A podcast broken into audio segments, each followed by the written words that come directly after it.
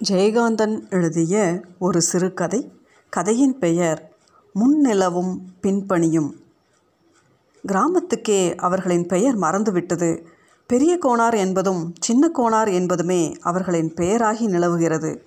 சின்ன கோணாரின் அண்ணன் என்பதால் பெரியவருக்கு மதிப்பு. பெரிய கோணார் மதிப்போடு வாழ்ந்திருந்த காலமெல்லாம் எப்பொழுதும் முடிந்துவிட்டது. அந்த வாழ்வின் எஞ்சிய பகுதியை வீட்டுக்கு பின்னாலுள்ள முந்திரி தோப்பின் நடுவே அமைந்த தனி குடிசையில் வாழ்ந்து கழித்து விடுவது என்ற தீர்மானத்தில் ஏகாந்த வாசம் புரிகிறார் பெரியவர். சாப்பாட்டு நேரத்துக்கு மட்டும் கைத்தடியின் டக் டக் என்ற சத்தம் ஒழிக்க கல்வீட்டிற்குள் தோட்டத்து வாசல் வழியே பிரவேசிப்பார் பெரிய கோனார் தம்பியின் குடும்பத்தோடு அவருக்குள்ள உறவு அவ்வளவே. சின்ன கோணாரை போல் சொத்துக்கள் என்ற விலங்குகளோ சொந்தங்களினால் விளைந்த குடும்பம் என்ற சுமையோ இல்லாத பெரியவரை அந்த குடும்பமே அதிகம் மதித்து மரியாதை காட்டுவதற்கு காரணம். குடும்பத் தலைவராய் விளங்கும் சின்ன கோணார் அண்ணன் என்ற உறவுக்காக அந்த குடும்பத்தின் தலைமை பதவியை கௌரவ பதவியாய் பெரியவருக்கு தந்து எல்லா காரியத்துக்கும் அவர் அங்கீகாரம் பெற பணிந்து நிற்பதும் தான். முப்பது வருஷங்களுக்கு முன் மனைவி இறந்த அன்றே சொந்தம் என்ற சுமை பெரியவரின் தோளிலிருந்து இறங்கிவிட்டது. அவள் விட்டு சென்ற ஐந்து வயது சிறுவன் சபாபதியை தனக்கு ஒரு சுமை என்று கருதாமலும் சுமக்காமலும் இருந்துவிட்டார் பெரியவர். அதற்கு காரணம் நாளோடு ஐந்தாக இருக்கட்டுமே என்ற நினைப்பில் தனது புத்திர சுமையோடு சபாபதியும் சின்ன கோணார் ஏற்றுக்கொண்டது தான் ஆனால் சபாபதி தன் பொறுப்பை தான் சுமக்கும் வயது தனக்கு வந்துவிட்டதாக நினைத்து கொண்ட வயதில் பெரியவரின் எஞ்சி நின்ற சொத்துக்கள் என்ற விலங்குகளையும் அவன் கலற்றிவிட்டான் யாரையும் மதியாத அவன் போக்கும் இரண்டாவது உலக யுத்த காலத்தில் அவன் செய்ய முயன்ற வியாபாரங்களால் விளைந்த நஷ்டமும் கை நிறைய பணம் இருக்கிறது என்று அகம்பாவத்தில் ஆடிய ஆட்டங்களும் பெரியவரை பாப்பராக்கின. பிறகு ஒரு நாள் தனது ஏக புதல்வன் பட்டாளத்துக்கு ஓடிப்போனான் என்ற செய்தி கேட்டு பெரிய கோனார் தனது குடிசையில் ஓர் இரவு முழுதும் அழுது கொண்டிருந்தார். தன் பிள்ளையின் செயலாலும் அவன் பிரிவாலும் மனமுடைந்த பெரிய கோனார் பன்றிபுரம் போகும் கோஷியுடன் சேர்ந்து கொண்டு ஊர் ஊராய் திரிந்து யாசகம் புரிந்து இறுதியில் யாருமற்ற அனாதையாய் பக்தர்களின் உறவோடு பகவானை அடைந்து விடுவது என்ற முடிவோடு தேசாந்தரம் புறப்பட்டு கிராமத்தின் எல்லையை கடக்கும் பொழுது பக்கத்து ஊர் சந்தைக்கு போய் திரும்பி வந்து கொண்டிருந்த சின்ன கோனார் தலையில் வைத்திருந்த பெரிய பலாப்பழத்தை அப்படியே போட்டுவிட்டு அவிழ்ந்த குடுமியை கூட முடியாமல் ஓடி வந்து பரதேசி கூட்டத்தின் நடுவே இருந்த அண்ணனின் கால்களில் சாஷ்டாங்கமாய் வீழ்ந்து கதறினார். அவரது பொன்காப்பிட்ட கரங்கள் அண்ணனின் புழுதி படித்த பாதங்களை நகர விடாமல் இறுக பற்றி இருந்தன. அண்ணே நான் உனக்கு என்ன தப்பிதம் பண்ணினேன் நான் செத்து போயிட்டேன்னு நினச்சிட்டியா? என்று அலறினார் சின்ன கோனார் அந்த காட்சி மனிதனுக்கு வந்து வாய்த்ததும் வயிற்றில் பிறந்ததும் மட்டும்தான் சொந்தம் என்பதில்லை என்று ஊராருக்கே உணர்த்தியது. என்னவோ அழியணும்னு இருந்த சொத்து அவன் மூலமாக அழிஞ்சு போச்சு. அந்த வருத்தத்தில் அவன் போயிட்டான். அவன் ஓடிட்டான்னு உனக்கு ஏன் வருத்தம்? நான் தானே என் மவனை வளர்த்தேன். அவனை வளர்த்தவனே அந்நியமாக போயிட்டான். அவனுக்கு நான் தானே உன் பிள்ளை. நீயும் அந்நியமா தானே அப்பனும் ஆத்தாளமாக இருந்து என்னை வளர்த்தீங்க. என்னை வளர்த்தவனுமா எனக்கு அந்நியமாகணும்? என் சொத்து உன் சொத்து இல்லையா? என் சொந்தம் உன் சொந்தம் இல்லையா? என்றெல்லாம் ஊரை கூட்டி நியாயம் கேட்டார் சின்ன கோனார். அன்று வேறு வழியின்றி விரக்தியுடன் மனசு மறத்து போனப்புறம் எங்கே இருந்தால் என்ன? என்று திரும்பி வந்து வீட்டுக்கு பின்னால் முந்திரி தோட்டத்தின் நடுவே உள்ள குடிசைக்கு ஜாகை மாற்றிக்கொண்டு கிருஷ்ணா கோவிந்தா என்று இருபது வருஷமாய் வாழ்ந்து வரும் பெரிய கோனாருக்கு பதினைந்து வருஷங்களுக்கு முன்பாகவே வாழ்க்கையின் மீது பற்றும் பாசமும் ஏகமாய் மிகுந்து வர ஆரம்பித்து விட்டது. ஆமாம் சபாபதி மனம் மாறி அப்பனை பார்க்க பட்டாளத்திலிருந்து ஒரு முறை திரும்பி வந்தான். பிறகு அடிக்கடி வந்து பார்த்து கொண்டிருந்தான். கண் பார்வை மங்கி போன பெரிய கோணார் மகனை தடவி பார்த்து உச்சி மோந்து கண்ணீர் உகுத்தார். அப்போது தகப்பனின் கையை அன்புடன் பற்றி கொண்டு ஆதரவான குரலில் சொன்னான் சபாபதி. நீ ஒன்றும் பயப்படாதே நைனா. இப்போ தான் சண்டையெல்லாம் தீர்ந்து போயிடுத்தே. எனக்கு உசுருக்கு ஒன்றும் ஆபத்து வராது. அது சரிதாண்டா தம்பி. உனக்கு கண்ணால் கட்டி வச்சு பார்க்கணும்னு இருந்தேன் என்று தன் ஆசையை தயங்கி தயங்கி கூறினார் கிழவர். அதற்கு சபாபதி சிரித்தவாறே பதிலளித்தான். அதுக்கென்ன? கட்டிக்கிட்டா போச்சு. அங்கேயே கோட்டாஸ் தராங்க. குடும்பத்தோடு போயிடலாம் பொண்ணு பார்த்து வச்சிருக்கியா? அட போடா. பொண்ணுக்கு தானா பஞ்சம் வந்துடுச்சு. உன் சின்ன நயனாக்கிட்ட கிட்ட சொன்னா எத்தனி பொண்ணு வேணும்னு கேட்பானே? என்று பெரியவர் பொக்கை வாய் சிரிப்புடன் ஒரு குஷியில் பேசினார். இவ்வளவு ஆசையை வைத்துக்கொண்டு பண்டரிபுரம் போகும் பரதேசி கூட்டத்தோடு போக கிளம்பி போனாரே மனுஷன் என்று நினைத்த சின்ன கோனார் வந்த சிரிப்பை அடக்கி கொண்டார். அந்த வருஷமே தஞ்சாவூரில் பெண் பார்த்து சபாபதிக்கு கல்யாணம் நடந்தது. அதன் பிறகு சபாபதி வருஷத்திற்கு ஒரு முறை தன் மனைவியுடன் வந்து கிழவரை கண்டு செல்வது வழக்கமாகிவிட்டது. இந்த பத்து வருஷமாய் கொஞ்சம் கொஞ்சமாய் மங்க ஆரம்பித்த கண் பார்வை முற்றிலும் இருண்டுவிட்ட போதிலும் கிழவரின் மனசில் ஆசையும் பாசமும் மட்டும் பெருகி கொண்டுதான் இருந்தன. இப்போது அவர் தன் உடலில் உயிரை சிறை வைத்து வாழ்வது மகனுக்காக கூட அல்ல. நான்கு வருஷங்களாய் ஆண்டிற்கு ஒரு முறை வந்து அவருடன் ஒரு மாதம் முழுக்க தங்கி பார்வையிழந்த அவரோடு கண்ணை கட்டி விளையாடி செல்வது போல் கொஞ்சி புரியும் முகம் தெரியாத அவர் பேரன் அந்த பயல் பாபுவுக்காகத்தான். அவனோடு கழிக்கப் போகும் அந்த முப்பது நாட்களுக்காகத்தான் வருஷம் முழுமைக்கும் வாழ்கிறார் கிழவர். பாபு என்று நினைத்த மாத்திரத்தில் அவரது குருட்டு கண்கள் இடுங்கி கண்ண மூலங்களில் வரி வரியாய் சுருக்கங்கள் விரிய பொக்கைவாய் புன்னகையுடன் நீண்ட மோவாய் சற்றே வானை நோக்கி வாகாகி நிமிரும். இருளெடுத்த பார்வையில் ஒளி வீசும் புகை மண்டலம் ஒன்று உருவாகி அதில் பாபுவின் தோற்றம். கொஞ்சம் மழலையுடன் குலுங்கும் சிரிப்புடன் குளிர்ந்த ஸ்பரிசத்துடன் தெரியும். அதன் உருவம் கனவில் வருவது போல் அவரிடம் தாவி வரும். எத்தனையோ முறை தன்னை மறந்த லயத்தில் கிழவர் கைகளை நீட்டிக்கொண்டு பாபு என்று துள்ளி நிமிர்ந்து விடுவார். பிறகு அது உண்மையல்ல. கண்ணில் தெரியும் மாயத்தோற்றம் என்னும் உணர்கையில் இமை விளிம்பில் பனித்த நீரும் இதழ்களில் வளைந்து துடிக்கும் புன்னுருளுமாய் தலை குனிந்து விடுவார். தனிமையில் குடிசையில் யதார்த்த உண்மையாய் பாபுவோடு கழிக்கும் ஒரு மாதம் தவிர அதற்கு முன்னும் பின்னுமான மாதங்கள் அவருக்கு இப்படித்தான். இந்த லயத்தில்தான் கழிகின்றன. அது சரி. அவர்தான் பாபுவை பார்த்ததே இல்லையே. அவர் கண்களில் அவன் உருவம் தெரிவதெப்படி? தன் குழந்தை என்று பந்தம் பிறக்கவும் சொந்தம் கொண்டாடவும் தான் தன் குழந்தையின் முகம் தெரிய வேண்டும். குழந்தை மீது கொண்ட பாசத்தை கொண்டாட அந்த பக்தியை வழிபட ஒரு முகம்தான் வேண்டுமா என்ன? வானத்தில் திரிந்து கொண்டிருந்த கடவுளை மண்ணுக்கிறக்கி மழலை சிந்தும் குழந்தையாக்கி ஓடவிட்டு ஓடித் துரத்தி கையை பிடித்தெடுத்து நையை புடைத்தெடுத்து மடியில் கிடத்தி மார்பில் அணைத்து முத்தம் கொடுத்து முளைப்பால் அளித்து ஆம் கடவுளை குழந்தையாகவும் குழந்தையை கடவுளாகவும் கொண்டாடும் கலையையே பக்தியாக கொண்ட வைஷ்ணவ குலத்தில் பிறந்தவராயிற்றே பெரிய கோணார் அவர் கண்களிலே தெரியும் தோற்றம் கண்ணன் தோற்றமே. எனினும் அவர் வழிபடுவது பாபுவின் நினைவைத்தான். போன வருஷம் பாபு வந்திருந்தபோது நன்றாக வளர்ந்திருந்தான்.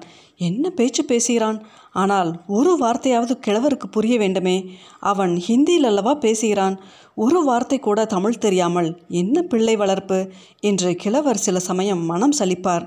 இருந்தாலும் தன் பேரன் பேசுகிறான் என்பது முக்கியமே தவிர என்ன பாஷையாக இருந்தால் என்ற குதூகலத்துடன் அவர் அவன் பேச வைத்து ரசித்து கொண்டிருப்பார். பாபாவை போல் சுத்தமாய் உடை உடுத்தி காலில் ஜோடு அணிந்து ஒரு பக்கம் அமைதியாய் உட்கார்ந்திருக்க இங்கே இருக்கும் இந்த பிள்ளைகளுக்கு தெரியுமா? ஹம் தெரியவே தெரியாதாம். கிழவர் அப்படித்தான் சொல்லுவார். தன் குடிசைக்கு மட்டும் அவனை தனியே அழைத்து வருவார்.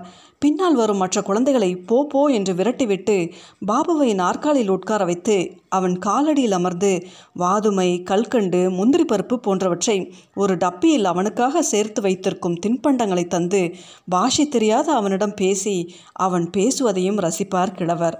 அவன் அவரை தாத்தா என்று தான் அழைப்பான். அவரும் அவனுக்கு தாத்தையா என்று அவர்கள் வழக்கப்படி உச்சரிக்க பலமுறை சொல்லித்தந்தான். அவன் அதை மறுத்து நை நை தாதா என்று அவருக்கு கற்றுத்தந்தான். அப்போது அங்கே வந்து அவன் தாய் மீனா கிழவரிடம் விளக்கினாள். அவனுக்கு தமிழே பேச வரமாட்டேங்குது மாமா. இன்னும் ரெண்டு வயசு போனால் கற்றுக்குவான் அங்கே யாரும் தமிழில் பேசுகிறவங்க இல்லை. அங்கே பக்கத்து வீட்டில் ஒரு சர்தார் தாத்தா இருக்கார். நாலு பூரா அவர்கிட்ட தான் இருப்பான். உங்ககிட்ட வரமாட்டேங்கிறானே. அவர்கிட்ட மேலே ஏறி அவர் தாடியை பிடிச்சி இழுப்பான். அவரைத்தான் தாத்தா தாத்தான்னு கூப்பிட்டு பழகி போயிட்டான். அவருக்கும் பாபுவை பார்க்காம இருக்க முடியாது. ஊருக்கு புறப்படும்போது சீக்கிரம் வந்துடுங்கன்னு ஒரு பத்து தடவைக்கு மேலே சொல்லிட்டாரு. அந்த சர்தார் தாத்தா என்று அவள் சொல்லி கொண்டிருக்கும்போது கிழவருக்கு தனக்கு சொந்தமான பேரன் குழந்தையை எவனோ வைத்துக்கொண்டு நாளெல்லாம் கொஞ்சி விளையாடி தன்னையும் விட அதிக நெருக்கமாகி அவன் பாஷையை கற்றுக் கொடுத்து தன்னால் தன் பேரனுடன் பேச முடியாமல் ஆக்கிவிட்ட அந்த முகமரியா சர்தார் கிழவன் மீது எரிச்சல் எரிச்சலாய் வந்தது. ஒரு ஏக்க பெருமூச்சு விட்டார். அந்த பெருமூச்சில் வருஷத்தில் பதினோரு மாதம் பாபுவோடு கொஞ்சுவதற்கு சர்தார் கிழவனுக்கு வழி இருந்த போதிலும் வருஷத்திற்கு ஒரு முறை ஒரு மாதம் அவனோடு கழிக்க தனக்கு வாய்ப்பிருக்கிறதே இதுவே போதும் என்ற திருப்தி உணர்வும் இருந்தது. ஒவ்வொரு தடவை பாபு வந்து செல்லும் பொழுதும் அவனுக்கு ஒரு வயது கூடுகிறது என்ற மகிழ்ச்சியும் தனக்கு ஒரு வயது கழிந்து போகிறது என்ற வருத்தமும் கிழவருக்கு நெஞ்சை அடைக்கும். அடுத்த தடவை அவன் வரும்பொழுது நான் இருக்கிறேனோ செத்து போகிறேனோ? என்ற உணர்வில் அவர் கண்கள் கலங்கும். இந்த தடவை மீனாவுக்கு பேறுகாலம் சபாபதி மனைவியை பிரசவத்திற்காக அவள் தாய் வீடான தஞ்சாவூருக்கு நேர அழைத்து போய்விட்டான் என்று கடிதம் வந்தபோது கிழவர் தவியாய் தவித்தார். ஜபல்பூரிலிருந்து தஞ்சாவூருக்கு இந்த வழியாகத்தானே அவர்கள் போயிருக்க வேண்டும். முன்கூட்டியே ஒரு கடிதம் போட்டிருந்தால் மூன்று மைலுக்கு அப்பால் இருக்கும் ரயிலெடுக்கு போய் தன் பேரனை ரயிலில் பார்த்து வந்திருப்பார் அல்லவா அந்த கிழவர். அந்த வருத்தத்தை தெரிவித்து சபாபதிக்கு கடிதம் கூட எழுதச் சொன்னார். சின்ன கோணார் மூலம் அவரும் எழுதினார். மனைவியை அழைத்து கொண்டு திரும்பி வருகையில் வழக்கம் போல் கிராமத்துக்கு வந்து ஒரு மாதம் தங்கி செல்வதாக சமாதானம் கூறி பதில் எழுதியிருந்தான் சபாபதி. பாபு வருவான். பாபு வருவான் என்று வீட்டு குழந்தைகளும் பெரிய கோணாரும் நாட்களை எண்ணிக்கொண்டு காத்திருந்தனர். கோனார் வீட்டுக்கு எதிரில் ஒரு ராந்தல் கம்பம் உண்டு. ராந்தல் கம்பம் என்றால் சீமை எண்ணெயை குடித்த போதையில் சிவந்த கண்களுடன் இரவெல்லாம் தெருவை காவல் புரியும் அசல் பட்டிக்காட்டு ராந்தல் கம்பம்தான் சிக்கனம் கருதியோ நிலாவை ரசிக்க எண்ணியோ அந்த ராந்தல் கம்பம் நிலா காலங்களில் உபயோகப்படுத்தப்படாமல் வெற்றுடலாய் நிற்கும். இந்த ஓய்வு நாட்களில்தான் தெருக்குழந்தைகள் நிலாவை கருதி அங்கே விளையாட வருவார்கள். அவர்களின் கண்ணாம்பூச்சி விளையாட்டில் ராந்தல் கம்பமும் தாட்சியாக கலந்து கொள்ளும்.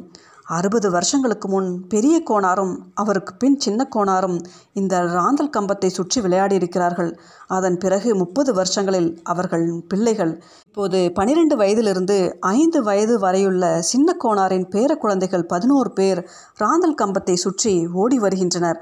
ஒரே ஆரவாரம் சிரிப்பு கூச்சல்.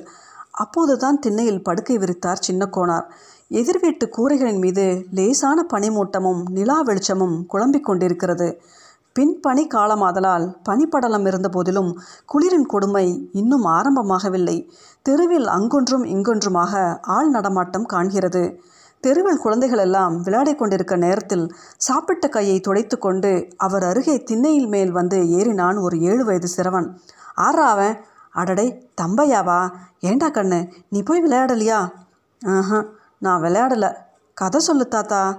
கதை இருக்கட்டும். பெரிய தாத்தா தோட்டத்துக்கு போயிட்டாரா பாரு. என்று சொல்லிக்கொண்டே தலைமாட்டிலிருந்து சுருட்டையும் நெருப்பு பெட்டியையும் எடுத்தார் சின்ன கோணார் அவர் எப்பவோ போயிட்டாரே என்று திண்ணையில் இருந்தபடியே வீட்டிற்குள் தன் குடுமி தலையை நீட்டி புழக்கடை வாசல் வழியே நிலா வெளிச்சத்தில் தெரியும் தோட்டத்து குடிசையை பார்த்தான் தம்பையா. தம்பையா சின்ன கோணாரின் செத்துப்போன ஒரே மகள். அவர் வசம் ஒப்புவித்து போன சோகமும் ஆறுதலும் கலந்த அவள் நினைவு. தாயில்லா குழந்தை என்பதால் குடும்பத்தில் உள்ள எல்லோரின் அன்புக்கும் பாத்திரமாயிருந்தான் தம்பையா. அவனும் மற்ற குழந்தைகள் போல் அல்லாமல் அறிவும் அடக்கமும் கொண்டு விளங்கினான். ஆனால் பெரிய கோணாருக்கோ சின்ன கோணாரின் பேரப்பிள்ளைகளில் ஒருவனாய்த்தான் அவனும் தோன்றினான். அவருக்கு அவருடைய பாபுத்தான் வசதி. பெரிய கோணார் தோட்டத்துக்கு போய்விட்டார் என்று தம்பையாவின் மூலம் அறிந்த சின்னவர் சுருட்டை கொளுத்தலானார். தாத்தா உனக்கு பெரிய தாத்தா கிட்ட பயமா? பயம் இல்லடா மரியாதை. ம் அவருக்கு தான் கண்ணு தெரியலையே. நீ சுருட்டு குடிக்கிறேன்னு அவர் எப்படி பார்ப்பாரு அவருக்கு கண்ணு தெரியலன்னா என்ன? எனக்கு கண்ணு தெரியுதே. அவர் எதிர சுருட்டு குடிச்சு எனக்கு பழக்கம் இல்லை சரி நீ போய் விளையாடு. ஹம் நாளைக்கு தான் விளையாடுவேன். இன்னைக்கு கதை தான் வேணும். நாளைக்கு என்ன விளையாட நாள் பார்த்துருக்க? நாளைக்கு தானே சபாபதி மாமா வராங்க. அவங்க வந்தப்புறம் பாபுவோட விளையாடுவேன் என்று உற்சாகமாக சொன்னான் தம்பையா. அடடே உனக்கு விஷயமே தெரியாதா? இந்திக்கார பயலும் அவள் அப்பனும் நம்மளையெல்லாம் ஏமாற்றி விட்டாங்க அவங்க வரலை. அதான் பெரிய தாத்தாவுக்கு ரொம்ப வருத்தம் என்று சின்ன கோணார் சொன்னதை நம்ப மறுத்து தம்பையா குறுக்கிட்டு கத்தினான். ஐயா பொய் பொய். நீ சுமனாச்சிக்கு சொல்கிற நாளைக்கு அவங்க வருவாங்க. பொய் இல்லைடா. நெசந்தான். சாயங்காலம் கடுதாசி வந்துச்சு. திடீர்னு வர சொல்லி கடுதாசி வந்துச்சான் பட்டாளத்துலேருந்து. அதனால் இன்னைக்கு ராத்திரியே புறப்பட்டு தஞ்சாவூர்லேருந்து நேராக போகிறாங்களாம் அடுத்த தடவை சீக்கிரமாக வராங்களாம். உங்கள் சபாபதி மாமா எழுதியிருக்கான். கடுதாசி எங்கே காட்டு? என்று கேட்கும்போது தம்பையாவின் குரலில் ஏமாற்றமும் அவநம்பிக்கையும் இழைந்தன கடுதாசி பெரியவர்கிட்ட இருக்கு. நான் போய் பார்க்க போகிறேன் என்று சொல்லிக்கொண்டே திண்ணையிலிருந்து குதித்தான் தம்பையா. இந்த நேரத்திலேயே தோட்டத்துக்கு போகிற விடிஞ்சு பார்த்துக்கலாம் என்று தடுத்தார் சின்னவர். அதான் நிலா வெளிச்சம் இருக்கே என்று பதில் சொல்லிவிட்டு தோட்டத்து குடிசையை நோக்கி ஓட்டமாய் ஓடினான் தம்பையா. தம்பையா பெரிய கோணாரை தேடி தோட்டத்து குடிசை அருகே வந்தபோது குடிசையின் முன் சருகுகளை எரித்து தீயில் குளிர்காய்ந்தவாறு நெருப்பில் சுட்ட முந்திரி கொட்டைகளை சிறிய இரும்பு லக்கையால் தட்டி கொண்டிருந்தார் கிழவர். கிழவரின் எதிரில் வந்து இடுப்பில் கையின்றி கொண்டு தன்னை அவர் கவனிக்கிறாரா என்று பார்ப்பவன் போல் மௌனமாய் நின்றான் தம்பையா. கிழவர் முகம் நிமிர்த்தி தம்பையாவுக்கு நேரே விழித்திறந்து பார்த்தார். பதுத்திருந்த தடித்த கண்ணாடியினோடே அவரது கண்களும் இமை ரோமங்களும் மிக பெரிதாய் தெரிந்தன தம்பையாவுக்கு. அந்த கண்ணாடியின் பலனை அவ்வளவுதான் என்று சொல்லிவிட முடியாது. அந்த கண்ணாடியும் இல்லாவிட்டால் இருளில் எறியும் நெருப்பையோ வெளிச்சத்தில் நிழலுருவாய் தெரியும் உருவங்களையோ கூட அவரால் காண இயலாது போய்விடும். அவர் பார்வை எதிரில் நிற்கும் தம்பையாவை ஊடுருவி அவனுக்கு பின்னால் எதையோ கவனிப்பது போல் இருந்தது. அவன் திரும்பி பார்த்து கொண்டான். அவன் பின்னால் வானத்தில் வட்டமில்லாத பிறையுமில்லாத நசுங்கி போன முன்னிலவின் மூலித் தோற்றம் தெரிந்தது. அந்த ஒளியை பின்னணி போல கொண்டு நிழலுருவாய் தெரியும் தம்பையாவின் உருவில் எங்கோ தூரத்தில் இருக்கும் பாபுவைத்தான் கண்டார் கிழவர். அவரது இமைகள் படபடத்து மூடி திறந்தன மீண்டும் தெரிந்த அந்த உருவத்தைக் கண்டு அவர் வியந்தார். குருடரான பக்த சோதா தம்பூரை மீட்டிக்கொண்டு பாடும்போது அவரது இசையில் கட்டுண்ட பரந்தாமன் பாலகிருஷ்ணன் வடிவமாய் அவர் அறியாமல் அவர் எதிரே அமர்ந்து கேட்பானாமே. அந்த மாய லீலை கதை அவர் நினைவுக்கு வர கிழவரின் உதடுகளில் மந்தகாசமான ஒரு புன்னகை தவழ்ந்தது. பாபு பாபு இல்லை தாத்தா நான் தான் தம்பையா? தம்பையாவா? நீ இங்கே எங்கே வந்த இருட்டில்? பாபு நாளைக்கு வருவான்ல தாத்தா. நீ அதுக்கு தானே முந்திரிக்கொட்டை சொல்கிற சின்ன தாத்தா சொல்கிறாரு அவன் வரமாட்டானாம் என்று புகார் கூறுவது போல் சொன்னான் தம்பையா. பாபுவின் வருகைக்காக தன்னை போல் அவனும் ஆவலுடன் காத்திருப்பவன் என்று தோன்றவே கிழவருக்கு தம்பையாவின் மீது ஒரு விசேஷ வாஞ்சை பிறந்தது. ஆமாண்டா பயலே அவன் அப்பன் அவசரமாக திரும்பி போகிறானா அதனால் வரல என்று கூறியதும் தம்பையாவின் முகம் வாடி போயிற்று. அவன் பதில் பேசாமல் மௌனமாய் நிற்பதில் உள்ள சோகத்தை கிழவர் உணர்ந்தார். பின்ன ஏன் தாத்தா நீ இந்த நேரத்தில் முந்திரிக்கொட்டை சுடுற? என்று வதங்கிய குரலில் கேட்டான் தம்பையா. முகமெல்லாம் மலர விளைந்த சிரிப்புடன் தலையாட்டி கொண்டு சொன்னார் கிழவர். அவன் நம்மளை ஏமாத்த பார்த்தாலும் நான் விடுவனா? ஸ்டேஷனில் போய் பார்த்துட்டு வரப்போகிறேனே அதுக்காகத்தான் இந்த பாபு பயலுக்கு முந்திரி பருப்புனா உசுறு. ரயில் நம்ம ஊருக்கு விடிய காலையில் வருது. அதனால தான் இப்போவே சுடுறேன். உட்காரு நீயும் உரி என்று சுட்டு மேலோடு தீய்ந்த முந்திரி கொட்டைகளை தம்பையாவின் முன் தள்ளினார் கிழவர். தம்பையாவும் அவர் எதிரே உட்கார்ந்து முந்திரி கொட்டைகளை தட்டி உரிக்க ஆரம்பித்தான். திடீரென்று கிழவர் என்ன நினைத்தாரோ? தம்பையாவின் கையை பிடித்தார். அவன் கைகள் உரித்து கொண்டு தான் இருந்தான் என்று நிச்சயமானதும் சொன்னார். நீ நல்ல பையனாச்சே. கொட்டை கொஞ்சமாக தான் இருக்குது நீ திங்காதே. நாம் தான் இங்கே நிறைய திங்கிறமே. பாபுவுக்கு தான் அந்த ஊரில் இது கிடைக்கவே கிடைக்காது. நீ தான் நல்லவனாச்சே. இந்த கண்ணுசாமி தான் திருட்டு பையே உரிக்கிறேன்னு வந்து திருடி திம்பான் என்று தம்பையாவை தாஜா செய்வதற்காக சின்ன கோணாரின் பேரன்களில் ஒருவனை திட்டினார். எனக்கு வேண்டாம் தாத்தா. கண்ணுசாமி என்னை பார்க்க வச்சு நிறைய தின்னான் அதனால தான் அவனுக்கு வயிற்று வலி வந்து வயிறே சரியில்லை. சாயங்காலம் கூட பாட்டி அவனுக்கு கஷாயம் கொடுத்துச்சு என்று சொல்லிக்கொண்டே இருந்தவன் உரித்து வைத்த பருப்புகள் வெள்ளை வெளையர் என்று விக்கினம் இல்லாமல் முழுசாகவும் பெருசாகவும் இருப்பதைக் கண்டு திடீரென்று கேட்டான் ஏன் தாத்தா இதையெல்லாம் நீ பாபுக்குன்னு பார்த்து பார்த்து பொறுக்கி வச்சியா? எல்லாம் பெருசு பெருசாக இருக்கே. ஆமாம் நிறைய வச்சுருந்தேன். கண்ணுசாமி வந்து நான் இல்லாத சமயத்தில் திருடிக்கிட்டு போயிட்டான் என்று சொல்லும்போதே தான் ரொம்ப அல்பத்தனமாக தம்பையாவும் திருடுவானோ? என்று சந்தேகப்பட்டதற்காக வருத்தமுற்ற கிழவர் குழைவுடன் சொன்னார். பரவாயில்ல நீ ரெண்டு எடுத்துக்கடா. பாபுவுக்கு தான் இவ்வளவு இருக்கே. அப்படியே உள்ளே போய் மாடத்தில் ஒரு டப்பா இருக்குது அதை கொண்டாந்து இந்த பருப்பையெல்லாம் அதுக்குள்ளே அள்ளிப்போடு என்றார். தம்பையாவுக்கு ஒன்றும் புரியவில்லை. முதலில் அவர் அதை தின்னக்கூடாது என்று எச்சரித்துவிட்டு இப்பொழுது தின்னச் சொல்லி வற்புறுத்துவது ஏன் என்று ஒரு வினாடி யோசித்தான். யோசித்து கொண்டே உள்ளே போனான். அந்த டப்பாவை கொண்டு வந்து எல்லாவற்றையும் அள்ளி வைத்தான். கையில் ஒரு முந்திரி பருப்பை எடுத்து வைத்து கொண்டு கேட்டான். ஏன் தாத்தா என்னை திங்க சொல்கிற இல்லாட்டி பாபுவுக்கு நாளைக்கு வயிற்று வலிக்கும் இல்லை?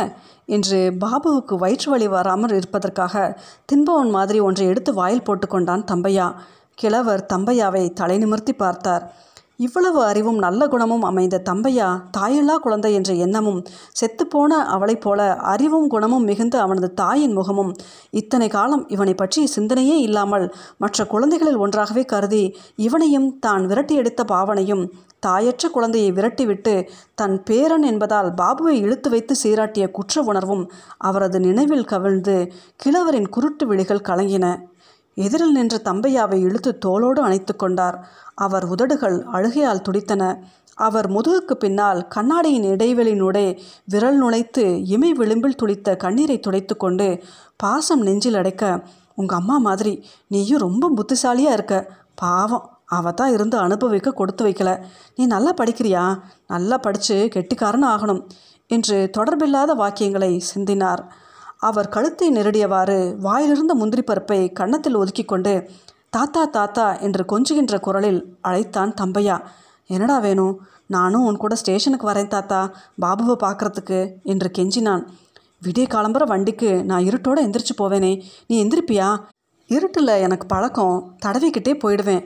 உன்னை எப்படி கூட்டிக்கிட்டு போகிறது என்று தயங்கினார் கிழவர்.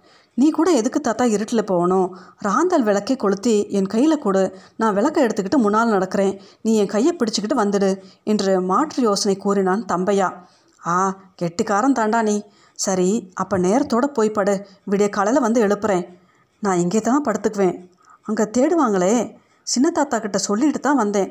சரி கைத்து கட்டில் மேலே படுக்க இருக்குது அதிலிருந்து ஒரு சமக்காலத்தையும் வெத்திலை பெட்டியும் எடுத்து கொடுத்துட்டு கட்டிலே படுக்க வச்சு நீ படுத்துக்க என்று கிழவர் சொன்னதும் ஜம்மு காலத்தை எடுத்து அவருக்கு படுக்கை விருத்தப்பன் கயிற்று கட்டிலில் ஏறி படுத்து கொண்டான் தம்பையா.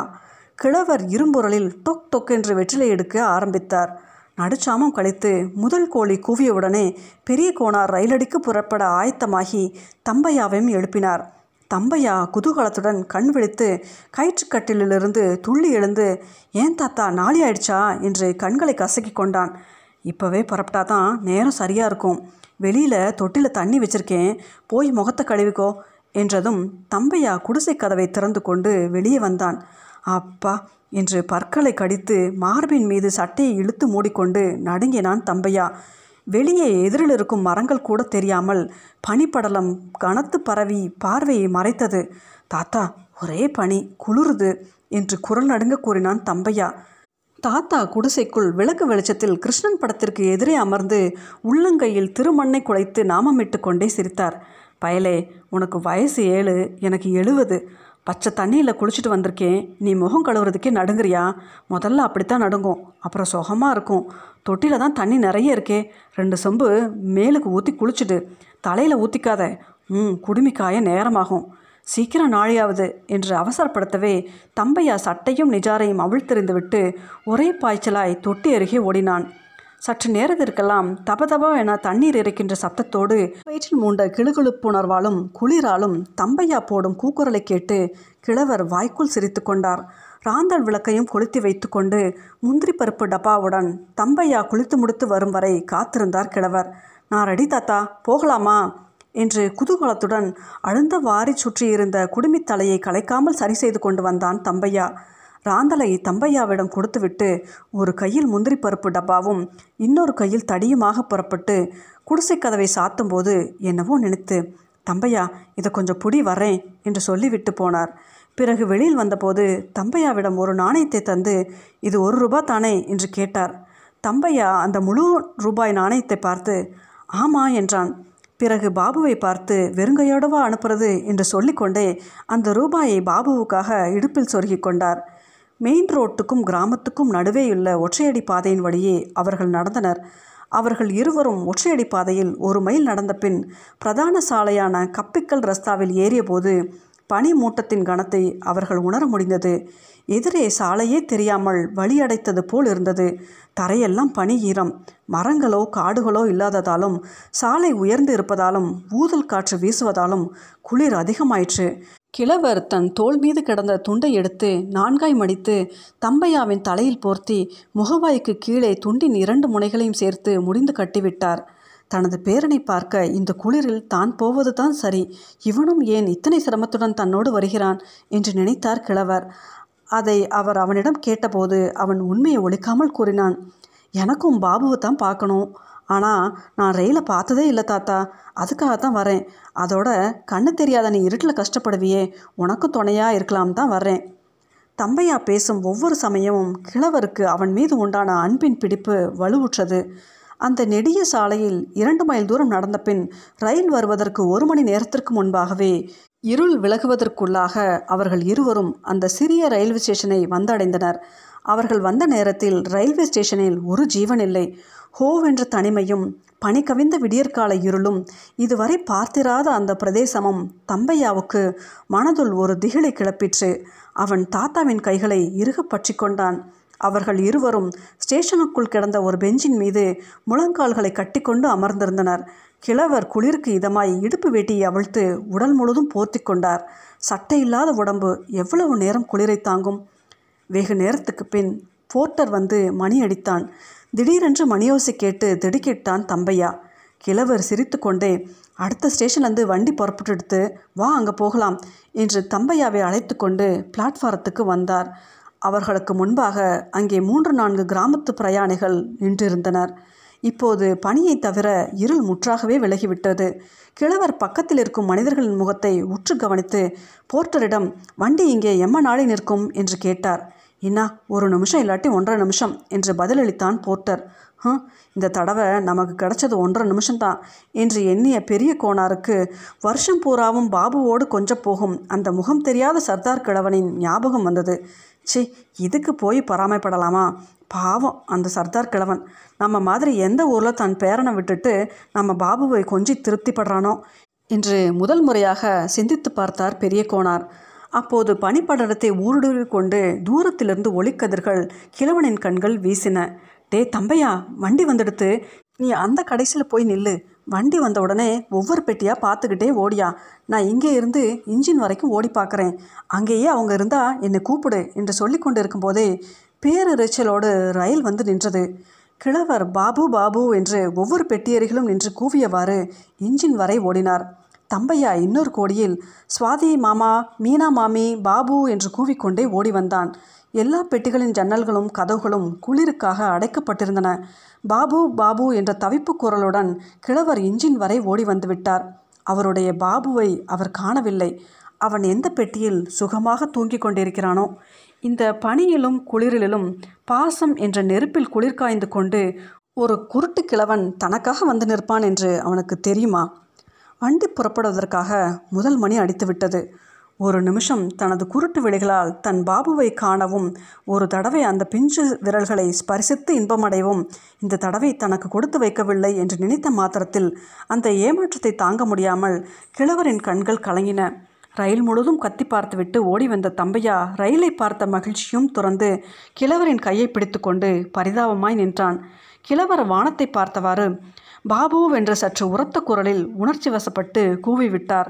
அப்போது இன்ஜினுக்கு பக்கத்திலிருந்து ஒரு இரண்டாம் வகுப்பு பெட்டியின் திறந்த ஜன்னலிலிருந்து ஓர் அழகிய குழந்தை முகமெட்டி பார்த்து பெரிய கோணாரை தாதா என்று அழைத்தது.